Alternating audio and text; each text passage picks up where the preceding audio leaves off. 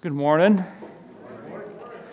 This is usually where I say I'm here because Pastor Field's on vacation, but he's not. He's here with us. Uh, I asked if I could give a, one of the Christmas messages this month, and so Pastor Don graciously allowed me to give him the day off. And uh, if you'd open up to Matthew uh, chapter 1, we're going to look at verses 18 through 25. Uh, I entitled it Being a Follower of Jesus is Difficult. I know it doesn't sound like a typical Christmas passage, but I hope you'll see what I see as we exegete this passage. If you'd pray with me. Father, we ask that you would be with us this morning, that you would teach us, convict us, and guide us through this passage in Matthew. Lord, as we celebrate your birth, Father, we also still look towards, towards the cross and to the salvation that your birth and your death and your resurrection brought to us. And we thank you for this. In your name we pray. Amen. So it starts off now, the birth of Jesus Christ took place in this way when his mother Mary had been betrothed to Joseph. Before they came together, she was found to be with child from the Holy Spirit. And her husband Joseph, being a just man and unwilling to put her to shame, resolved to divorce her quietly. But as he considered these things, behold, an angel of the Lord appeared to him in a dream, saying, Joseph, son of David, do not fear to take Mary as your wife. For that which is conceived in her is from the Holy Spirit. She will bear a son, and you shall call his name Jesus, for he will save his people from their sins. And all this took place to fulfill what the Lord had spoken by the prophet Behold, the virgin shall conceive and bear a son, and they shall call his name Emmanuel which means God with us. When Joseph woke from sleep, he did as the angel of the Lord commanded him. He took his wife, but he knew her not until she had given birth to a son, and he called his name Jesus. As I said, this isn't one of the typical uh, Christmas passages, but I want to I want to look at it and focus in on something that uh, I think we miss if we just gloss over it. In this passage, we have two of the first followers of Christ, Mary and Joseph. I know sometimes we think followers of Christ, we immediately go to the apostles, uh, but we have Mary and Joseph really are the, the two of the first. And in this passage, we see a glimpse into what it cost them to be the follower and the difficulties they endured as they followed him. What this passage doesn't tell us, really, is much about the birth of Jesus. We see that in uh, more detail in Luke. Uh, this, passage, this passage instead tells us where Jesus came from. And it tells a story through the eyes of Joseph. And it's perspective that it's easy to read over, especially if we think we know the rest of the story. So in this verse, it starts off in 18 trouble starts right at the gate, doesn't it? Uh oh, Joseph finds out that Mary's pregnant. It's got to be a devastating blow to their marriage uh, relationship because guess what? He knows it's not his baby. Uh, this is a big problem, isn't it? It's huge. Well, during this period of Jewish culture, marriages had essentially two stages. Uh, stage one was the betrothal, and stage two, the physical marriage. In Jewish society, uh, a betrothal a betrothal renders the bride and groom full fledged husband and wife. However, the bride and groom are not permitted to live together or be together until the second stage of the marriage, the physical part. During this first stage, uh, the only way out is through a divorce. So they truly are married, and this stage lasts about a year. As I was studying this, I was thinking, I'm so glad I didn't have to do that. Becky and I dated for six months, and then I proposed to her, and we were married six months later. Some people thought that was quick. I thought, well, I don't want her to escape. Because she probably would have. One of the reasons, some of the reason, reasoning behind this betrothal stage was it gave time for them to learn to love, to trust, and to respect each other. It also gave the husband time to prepare a home for them. But one of the other reasons, one of the bigger reasons, is this betrothal was a year long, was to ensure that the groom and his fa- to the groom and the family that the bride was pure and had remained faithful to her husband with no surprises like an unexpected pregnancy. So, guess what? This is where we're at. We're at this betrothal stage, and uh oh, what? Somebody's pregnant. Mary. This is the worst possible case scenario for Joseph. Just imagine how painful, uh, how humiliating this had to have been for him. And not only that, but his anger. I mean, he had to be angry about the situation. The girl you've been waiting for, preparing to spend the rest of your life with, announces she's pregnant. And not only get this, she claims she's still a virgin. That the Holy Spirit's responsible. That's quite a story to ask somebody to believe, isn't it? That's crazy. Well, here's Mary's situation. She has this crazy story about a virgin, uh, that she's a virgin and pregnant at the same time. She knows it's the truth, but how can she convince Joseph of this? She must have had the strongest confidence in God. She had to have complete trust in Him in order to get through this. That's the only thing that could have gotten her through this. I say I've said this a hundred times, a million times probably. I don't know how people get through this life without Christ, without God. Uh, because we have these situations where that's the only thing that can get us through is to rely on Him. And she knows that her reputation is going, her honor is going to be destroyed because of this situation. But not only hers, but her family's as well. So Joseph hears her explanation. And guess what? He responds. I'm sure this isn't the way Mary expected him to respond, to hear. After all, she's trusting in God. But Joseph, being a just man, Joseph really only has one choice. And the law requires it of him. He has to divorce her. There's really no other out. This is what he has to do if he wants to be a just man. So he resolves to divorce her quietly. But he didn't want to cause her additional shame, but he, he knows he has to divorce her, so he wants to do it quietly. But a miraculous thing happens during this period. As he was considering all these things, an angel of the Lord appeared to him and says to him, Joseph, son of David, do not fear to take Mary as your wife for that which is conceived in her is from the Holy Spirit. She will bear a son, and you shall call his name Jesus, for he will save his people from their sins. All this took place to fulfill what the Lord had spoken by the prophet Behold, the virgin shall conceive and bear a son, and they shall call his name Emmanuel, which means God with, with us. When Joseph woke from sleep, he did as the angel of the Lord had commanded. He took his wife. But he knew her not until she had given birth to a son, and he called, and he called his name Jesus A couple things here. The angel called him son of David. He was reminding, reminding Joseph of his heritage, reminding him that he's a son of a king, that he doesn't need to fear. He was encouraging him. Just as we are sons and daughters of a true king, we also not to fear. And the other thing Joseph did, he immediately obeyed. He knew the repercussions that would follow. But he did what was commanded of him, anyways. Following Christ is hard.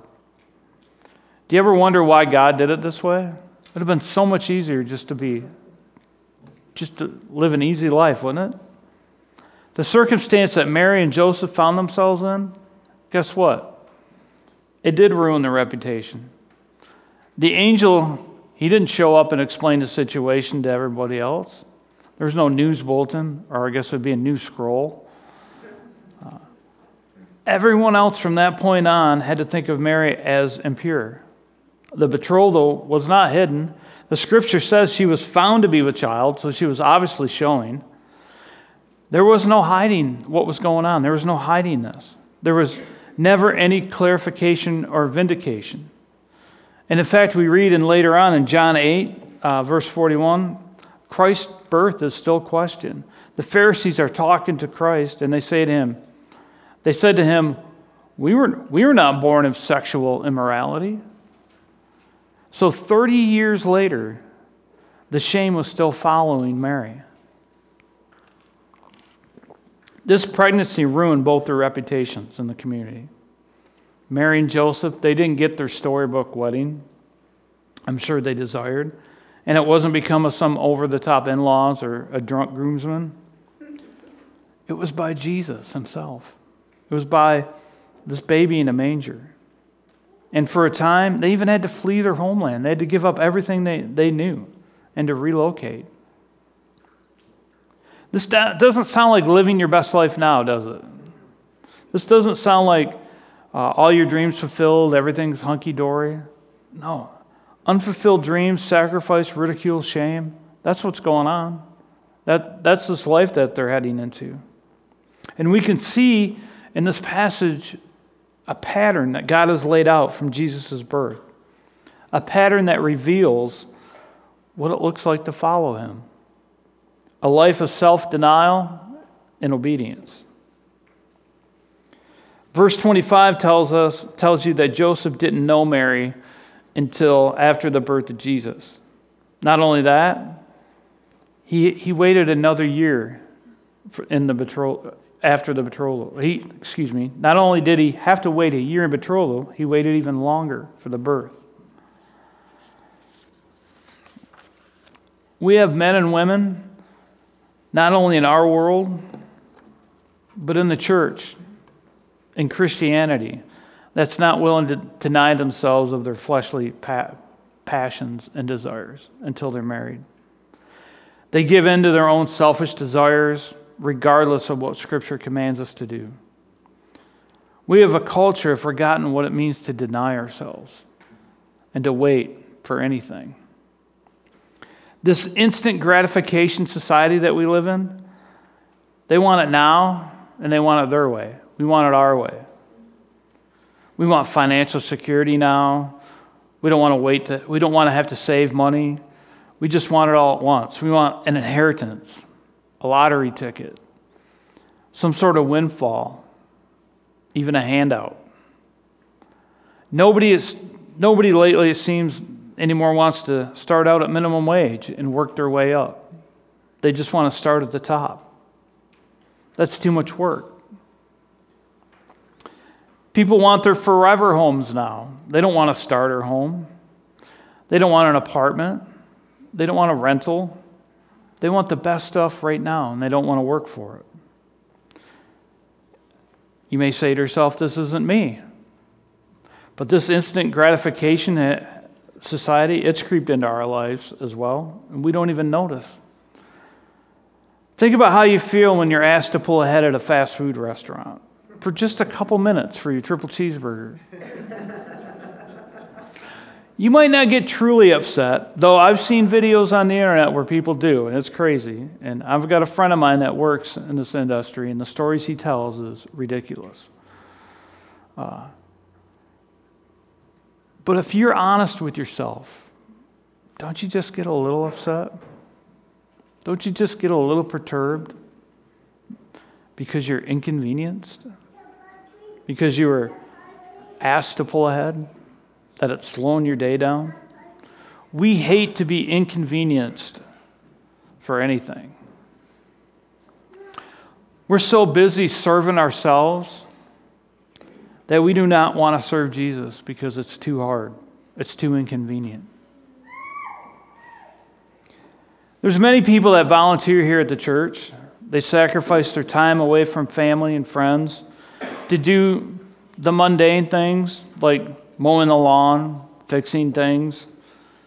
And then we mentor people, teaching kids, learning music to prepare for the service, going out on outreaches, wrapping and collecting gifts for the angel tree, cooking dinners for people, cleaning up after the Christmas party that we had.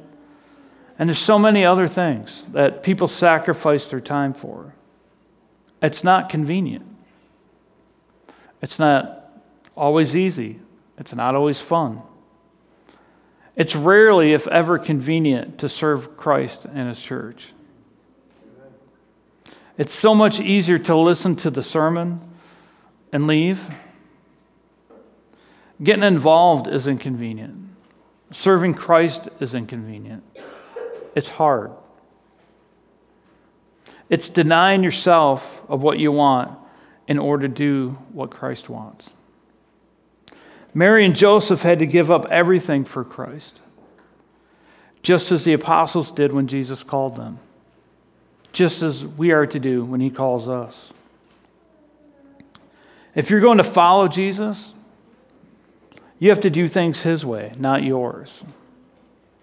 And yes, even if it means denying yourselves of the pleasures that you want. It also means that you'll have to endure and possibly face persecution like Christ did, like the apostles did, like Mary and Joseph did. I, uh, my first job out of college, my career job, first career job, was I was working at a tool and die shop. I've told a few people different stories when I worked there. It was in Williamston. I was one of the design engineers.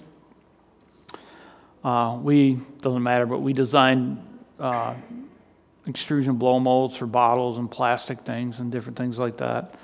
But the day I started there, I decided I wanted to let everyone know I was a Christian. Uh, that way I couldn't hide. I was accountable for how I acted there. I thought, this is how it should be. I quickly uh, regretted that, sort of. I was kind of shocked at what happened, how I was treated. Those of you that work in a shop probably uh, already know what happened. I was immediately mocked and ridiculed for my faith in Christ in my service. I'd never experienced that. When I was in college, I joined the Christian groups. I'd done the things with that. And then I'd, I worked at local fast food restaurant in town here, and the owner was a Christian, so that was great and going to church, I just was really never in a spot where something like this could happen. So I was pretty shocked. Uh, and it wasn't just a one time thing, it just wasn't that day. It was constant. And it was pretty brutal. In fact, it got to a point where just for a split second, I thought, I, I just wanted to end it all. I remember this one instance at work. The shop listed, the, the shop listened to a very popular radio station, and they had the most foul mouth morning show that I, I'd ever heard. I refused to listen to it. And I was very adamant about not listening to it. Uh, I wanted nothing to do with it. So when it was on, I would put on my headphones. I had the Sony Walkman, if you guys remember those. And I had plenty of Petra tapes, if uh, that dates me. Uh, and I'd just go to work on my computer. Well, the radio station had this gimmick that where you, you would call in and give them the phone number of a person that didn't listen to them, and then they would call them and try to convince them to listen. Uh, from the chuckles, I guess a few of you have already figured out what happened. You guessed it. Someone at the shop thought it would be hilarious to uh, send them my office line number, and they did. So I get this call one morning and I answer it, and immediately the shop goes quiet. There wasn't a machine running. You could hear a pin drop. I mean, it was silent. And I'm like, oh boy. Just, everything in me, I just wanted to hang up. I just wanted, I didn't want to deal with it. But I didn't. I hung on. I listened to what they had to say, and I told them that I didn't agree with what they promoted on the air. I thought it was inappropriate. And I also told them that I respected, though, that they had a right to broadcast what they wanted to a certain degree. But I also had the right not to listen. They responded with, Well, you have to listen. They play at your shop. And I told them, No, actually, I don't. I do indeed have a choice. Uh, when, you were on, when they were on, I would put on my headphones and I'd listen to Christian music. And then I also shared the gospel with them. This radio DJ said at the end of this, he said he really appreciated what I had to say. And he asked me to go out and have a drink with him sometime. And Even though I told him I wouldn't listen to him, I told him I'd pray for him. And then I thanked them for the call and I hung up. The entire shop was staring at my off through my glass door in my office. My nerves were shaky. Uh, I'm like, what's going to happen next? Then a few guys came to my office and said, Man, you really gave it to him. Good job. And they patted me on the back and they said, I held my ground. Good for you. And I thought, finally, some change. Guess what? Didn't change a thing. Next day, later that afternoon, they were right back on it, picking on me, mocking me. Uh, if anything, actually got worse. It got so bad that I couldn't take it anymore. I finally found another job. And after I left that job, I can tell you this I was very tempted to not tell them I was a Christian. But I didn't. I couldn't. I told them. For years at Calvary, we haven't been very vocal in the community. We've stayed within our four walls. But over the past couple years, we have a church have gotten, gotten very vocal uh, in our community and what the Bible teaches about sin. And guess what? This has upset some people in our community by pointing out sin in its midst, and they don't like it. We've had people get mad. Uh, we've had people steal the letters off our church sign. We've had people take pictures in front of our church sign. Uh, and we've had we've been publicly ridiculed. More than once I've been asked, You go to that church? I'm like, Yes, I do. We've been persecuted, slandered for teaching biblical truths. And granted, these couple illustrations that I'm sharing, they're drop in the bucket as compared to what Joseph and, and Mary endured. But I think it illustrates something very important that people still persecute those that follow Christ. Now, it would be easier to just stay quiet and stay to ourselves. But if we're going to follow Christ in a world that is against him, like Mary and Joseph did, we need to be prepared to be misunderstood, to be mistreated, maligned, and persecuted for it. 2 Corinthians 12 19 through 10 says, uh, my grace is sufficient for you, for my power is made perfect in weakness. Therefore, I will boast all the more gladly of my weakness, so that the power of Christ may rest upon me. For the sake of Christ, then, I am content with weakness, weaknesses, insults, hardships, persecutions, and calamities. For when I'm weak, then I'm strong. Just as Joseph responded to the angel's message, with obedience, we must also respond to Christ's message to us with obedience. Matthew 28 19 says, Go therefore and make disciples of all nations, baptizing them in the name of the Father and of the Son and of the Holy Spirit, teaching them to observe all that I've commanded you. And behold, I'm with you always to the end of age. In order to make disciples, we have to share the gospel with others. Sharing the gospel is rarely, if ever, easy, unless you're passing candy canes out at a gold parade. That's pretty easy. But it, it takes effort to get there, doesn't it? To step out of your comfort zone, to be inconvenienced of not watching TV that night by showing up at church and go standing out in the cold. So, see, even if though the act is easy, the preparation isn't. And when sharing the gospel, it takes everything in me to talk to strangers about Christ. And I know a lot of you know me. Really? How can that be? He talks all the time. And but it is. I don't want to do it. Why? I feel like I imagine Mary did when she had to tell Joseph that she was pregnant by the Holy Spirit. We got this fantastic message to share that's unbelievable that a baby was born in a manger, that he grew and that he was crucified on the cross and he rose again and he died, you know, for our sins. And I think to myself, will they or why would they believe it? So, why do I share the gospel then? Because, I, as, just like Joseph, I want to be obedient to the message that God gave him and God gave us. As followers of Christ, we're commanded to make disciples regardless of how we feel. When I share the gospel with someone, I also want to make sure that that person I'm talking to understands that this is the most important message that they will ever hear. And I want them to understand what it means to follow Him. Repentance is turning away from sin, it's turning away from your desires, from yourself, and turning to Christ. Just as Mary and Joseph did. To follow Jesus, you have to have a strong grasp on why he's worth it. Because when the hard times comes, and they will, like they did for Joseph and Mary, if you're not 100% sold out to him, you won't stay committed. A friend of mine and I, we used to teach a Bible study at a drug rehab center in Flint. Some of you know that. I was doing it when I first started coming here.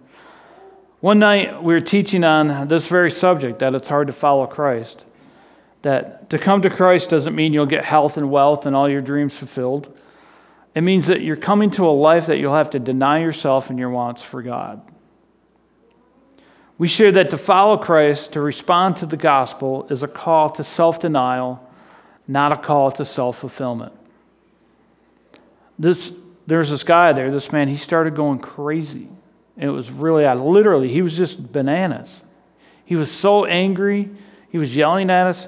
He said he was only in Christianity for the bennies. And that is an exact quote. He was in it for the peace, for the prosperity, you know, the easy life, the health and the wealth. He got so mad at us when we kept trying to explain to him what following Christ was. He actually just got up and walked out, and he was screaming and yelling on the way out. He got so mad that we found out the next week he left the program. I thought they were going to kick us out because we had made this guy so mad.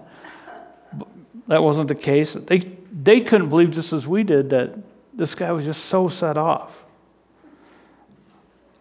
I also found it ironic, though, while he was proclaiming the so called easy life,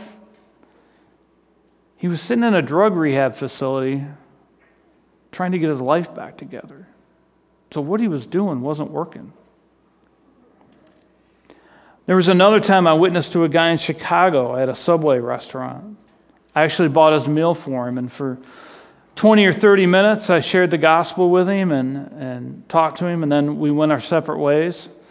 And uh, a few minutes after I left the restaurant, he chased me down on the street and he asked me something. He goes, I messed up my life. I messed up my family life. I let alcohol and drugs destroy my relationship with my wife and my kids. And he told me, in fact, today is his kid's birthday. He said, So if I do this God thing, Will I get my family back? This guy was in tears. He was truly broke over what he had done to his family. Everything in me wanted to tell him yes, but I couldn't. I told him, I don't know. I really don't know. But what I do know is there's a father that misses you more than you miss your family. He then turned and walked away. I pray. I pray for him a lot. I, don't know what he did. I hope that he repented and gave his life to Christ. I wish I had also told him that without turning to Christ, he had really no hope of lasting change. Joseph had to believe the impossible and risk everything in it. He had to trust God that this fabulous, fantastic story about a virgin becoming pregnant by the Holy Spirit was true. Then he had to live his life out in obedience to the truth that he just trusted in. I can only imagine how many times he was tempted just to chuck it all. But the angel's message of do not fear, the promise he knew was from God. But it wasn't a promise that nothing bad will happen. It was a promise that says, Do not fear. This is my plan. This is God's plan. And I will be with you. He is, after all, Emmanuel, God with us. He's the one who will save his people from their sins. Joseph trusted in this message he received from God, just as we should. This morning, have you placed your trust in God? Or are you trusting in yourself? If you find this morning that you lack the motivation to really go all in, to follow Jesus all the way with everything you are, 100%, the good news is you don't need to strengthen your resolve. You don't have to will yourself to do a better job. All you have to do is surrender. Surrender to God's will. This is the last time in uh, the Gospel of Matthew that we that we really hear about Joseph. We don't know too much more about him. Uh, by the time Jesus is an adult, he's no longer around, which means he most likely died. But he passed on a type of legacy to us, and that's how to follow Jesus. And I hope that's what you see in this passage. That's what I got out of it. So, in order to call yourself a follower, you must repent of your sins. You have to turn away from them and deny yourself. You have to place your faith and absolute trust in Him. And then take up His cross and follow Him. The good news and the greatest gift ever given is that He won't, is that he will not only save you from the punishment of sin, which is eternity in hell, He'll also be with you and guide you along the way, just like He did for Joseph, just like He did for Mary, just like He did for the apostles, and just like He's done for every follower. He'll be with you for every step of the way. Let's pray. Father, we thank you for. this pattern, this guide that you've given us, that you've never left us, that you've always been with us. Father, we thank you for the gift of your Son that you've given us. Lord, and as we remember that during this Christmas season, the birth of Christ, Lord, we also remember Easter and the death and the resurrection of Christ. Father, we thank you for this gift of eternal life that you've given your followers. Help us to be a better follower. Help us to lead others to you. Help us to share the gospel. And Father, we thank you for this. In your name we pray. Amen.